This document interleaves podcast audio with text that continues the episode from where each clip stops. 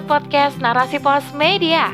Di sini Dewi Nesjak kembali menemani ruang dengar Anda di rubrik motivasi yang kali ini berjudul Senyawa Kepribadian Tangguh oleh Maman Hel Hakim.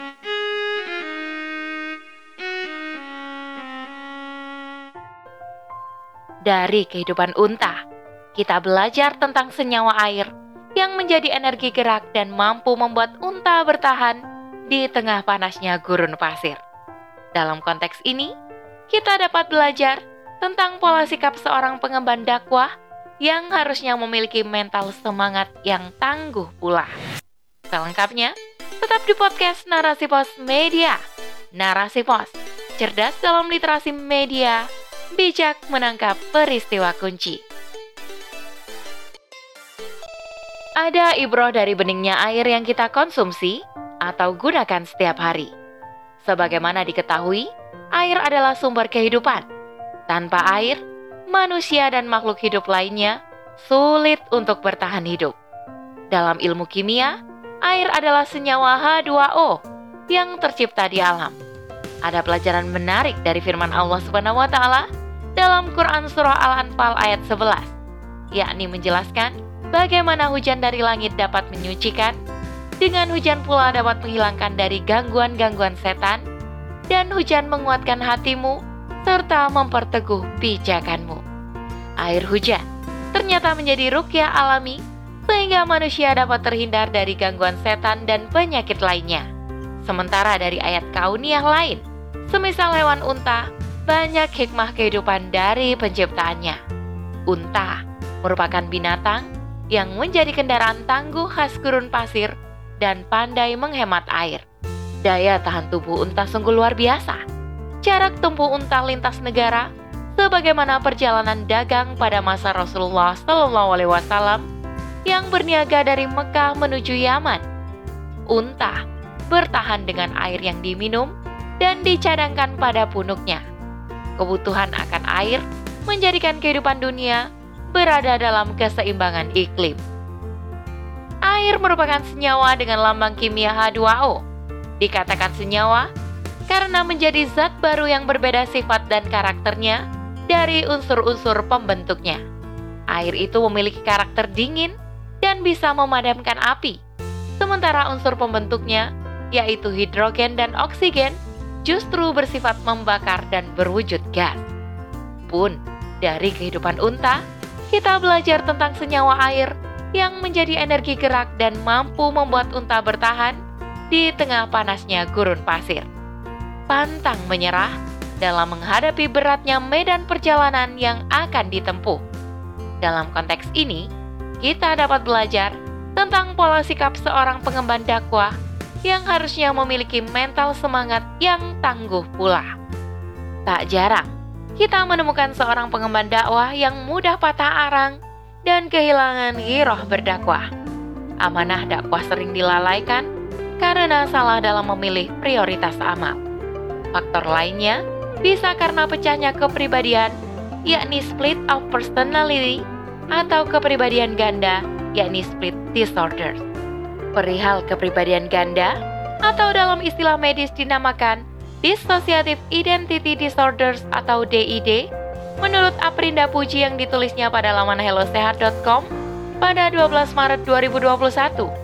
DID adalah penyakit mental yang membuat seseorang kehilangan memori atau melakukan tindakan baik secara sadar ataupun tidak sadar dari nilai kepribadian yang sebenarnya.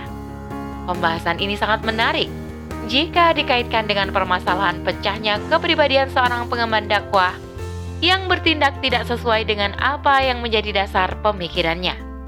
Menurut Syekh Taqiyuddin An-Nabhani, dalam buku Kepribadian Islam Jilid 1 dikatakan bahwa kepribadian atau saksiyah harus terbentuk dari perpaduan atau senyawa pola pikir yakni akliyah dan pola sikap yakni nafsiyah. Mengenai pola pikir ini tidak bisa dipisahkan dari asas berpikirnya, yaitu akidah yang harus menjadi landasan pemikiran yang akan mempengaruhi pola sikapnya. Orang yang memiliki kepribadian ganda, yakni karena tidak bisa menjadikan senyawa pola pikir dan pola sikapnya. Apa yang dilakukan bertolak belakang dari apa yang ada dalam pikirannya atau melakukan tindakan yang tidak sejalan dengan apa yang menjadi pemahamannya. Jika bicara pola pikir Islam, maka akidah Islam harus menjadi asas pembentukan pemikirannya. Bahkan, akidah ini pula yang mendasari kecenderungan pola sikapnya. Pengemban dakwah yang seolah lupa ingatan terhadap tugas-tugas dakwahnya adalah gejala kepribadian ganda. Dalam beberapa kasus, orang dengan kepribadian ganda memiliki pemikiran Islami, namun melakukan pola sikap sekuler, sehingga pecah kepribadian. Karena itu, harus selalu diperhatikan bangunan pemikiran dan muyulnya, yakni kecenderungan sikap yang akan dipilihnya. Seorang pengemban dakwah yang berkepribadian Islam akan menjaga pola pikirnya dengan sakofa Islam dan pola sikapnya dengan selalu bertakarub kepada Allah Subhanahu wa Ta'ala, yakni melakukan aktivitas amal yang senyawa dengan pemahaman atau mafahim, standar amal atau mikyasul amal, dan keyakinan yang bulat, yakni qanaat.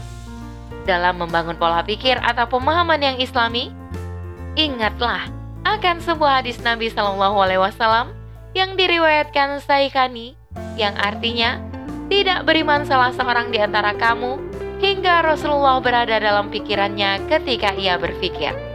Begitupun dalam membangun pola sikap atau nafsiyah yang Islami, seorang pengemban dakwah harus mampu menjadikan seluruh kecenderungan perbuatannya bertumpu pada akidah Islam, sehingga standarnya adalah halal dan haram, bukan asas manfaat yang sifatnya temporer dan berdasarkan keinginan hawa nafsu semata.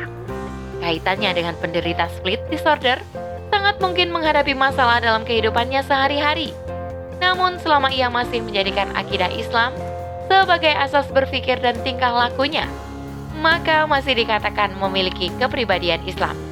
Hanya saja, harus tetap dijaga konsistensi amalnya agar akidah Islam menjadi kaidah berpikir, yakni kaidah al-fikriyah dan hukum syariat sebagai panduan hidupnya. Kepribadian ganda pada seorang pengemban dakwah penyebabnya didominasi oleh tekanan psikologi yang traumatis atas perlakuan sistem yang zalim terhadap rakyatnya. Pecahnya kepribadian seorang muslim tidak akan terjadi kalau ketaatan individunya dibingkai dalam sistem kehidupan masyarakat yang menerapkan syariat Islam secara kafah. Mereka yang pecah kepribadian diakibatkan oleh kesalehan individu yang tidak terjaga karena hidup dalam sistem kapitalisme yang sekuler. Wallahu a'lam bishawab. Demikianlah rubrik motivasi kali ini. Saya Dewi Nesjak pamit undur diri. Assalamualaikum warahmatullahi wabarakatuh.